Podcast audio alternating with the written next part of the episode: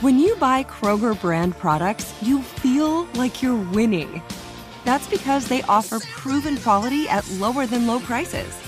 In fact, we guarantee that you and your family will love how Kroger brand products taste, or you get your money back. So next time you're shopping for the family, look for delicious Kroger brand products because they'll make you all feel like you're winning. Shop now, in store, or online. Kroger, fresh for everyone. So, what, what part of the plan was turning Tommy DeVito into Lamar Jackson? Listen, Tommy did a nice job. Got, it was a good, um, good team win.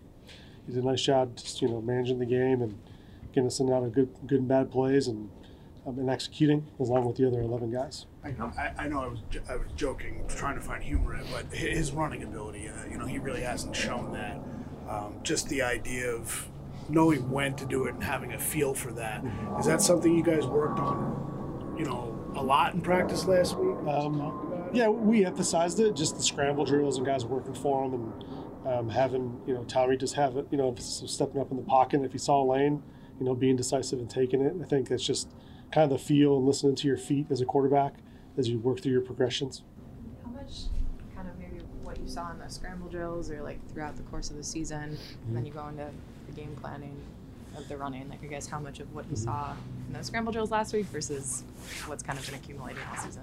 Yeah, you know, we've, we've kind of always had that element of the quarterback run game. We saw it with Daniel, we saw it with Tyrod, and, you know, now Tommy had a couple couple snaps of that as well. So it's part of, you know, what we have on, on offense and on a given week. You know, we, we some some weeks we like it a lot, some weeks we don't. It just kind of goes uh, goes back to each week.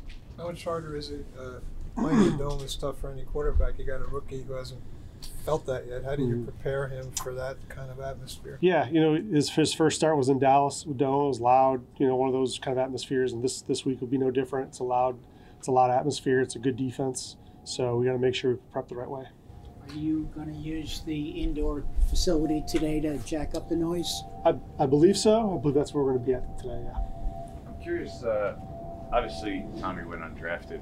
The evaluation process from from your guys' perspective, what did you see from him? How much how much did you even look into and receive from him?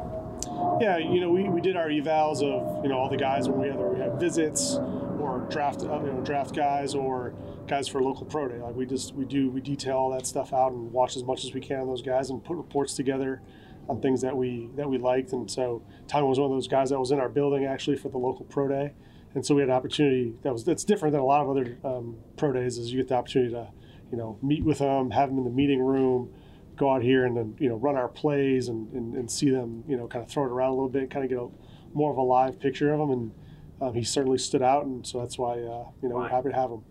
Excuse me. Like why? Why did he stand out? Did you remember anything? Yeah, I mean he just he did.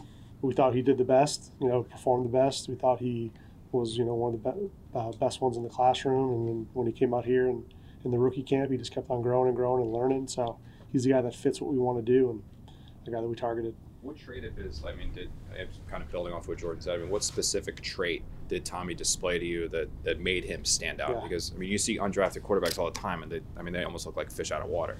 Yeah, I, I think when um, when you when you have young quarterbacks, there's always that growth process, and so you're always figuring out what their strengths are, what their weaknesses are. I think Tommy, um, even on tape looking back, was you know he was very comfortable in the pocket.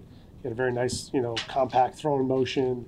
He can he can get out in space and, and run around a little bit. He's athletic, and so you know the things that you saw in college, you try and try and take you know take some of those things how they fit into the offense, and then as a young player, you're just constantly learning and learning and growing. So, um, you know, for, for him, with the mental side of it. So building building in, you know, our, our routine with him and how we can build him and help him be a professional quarterback.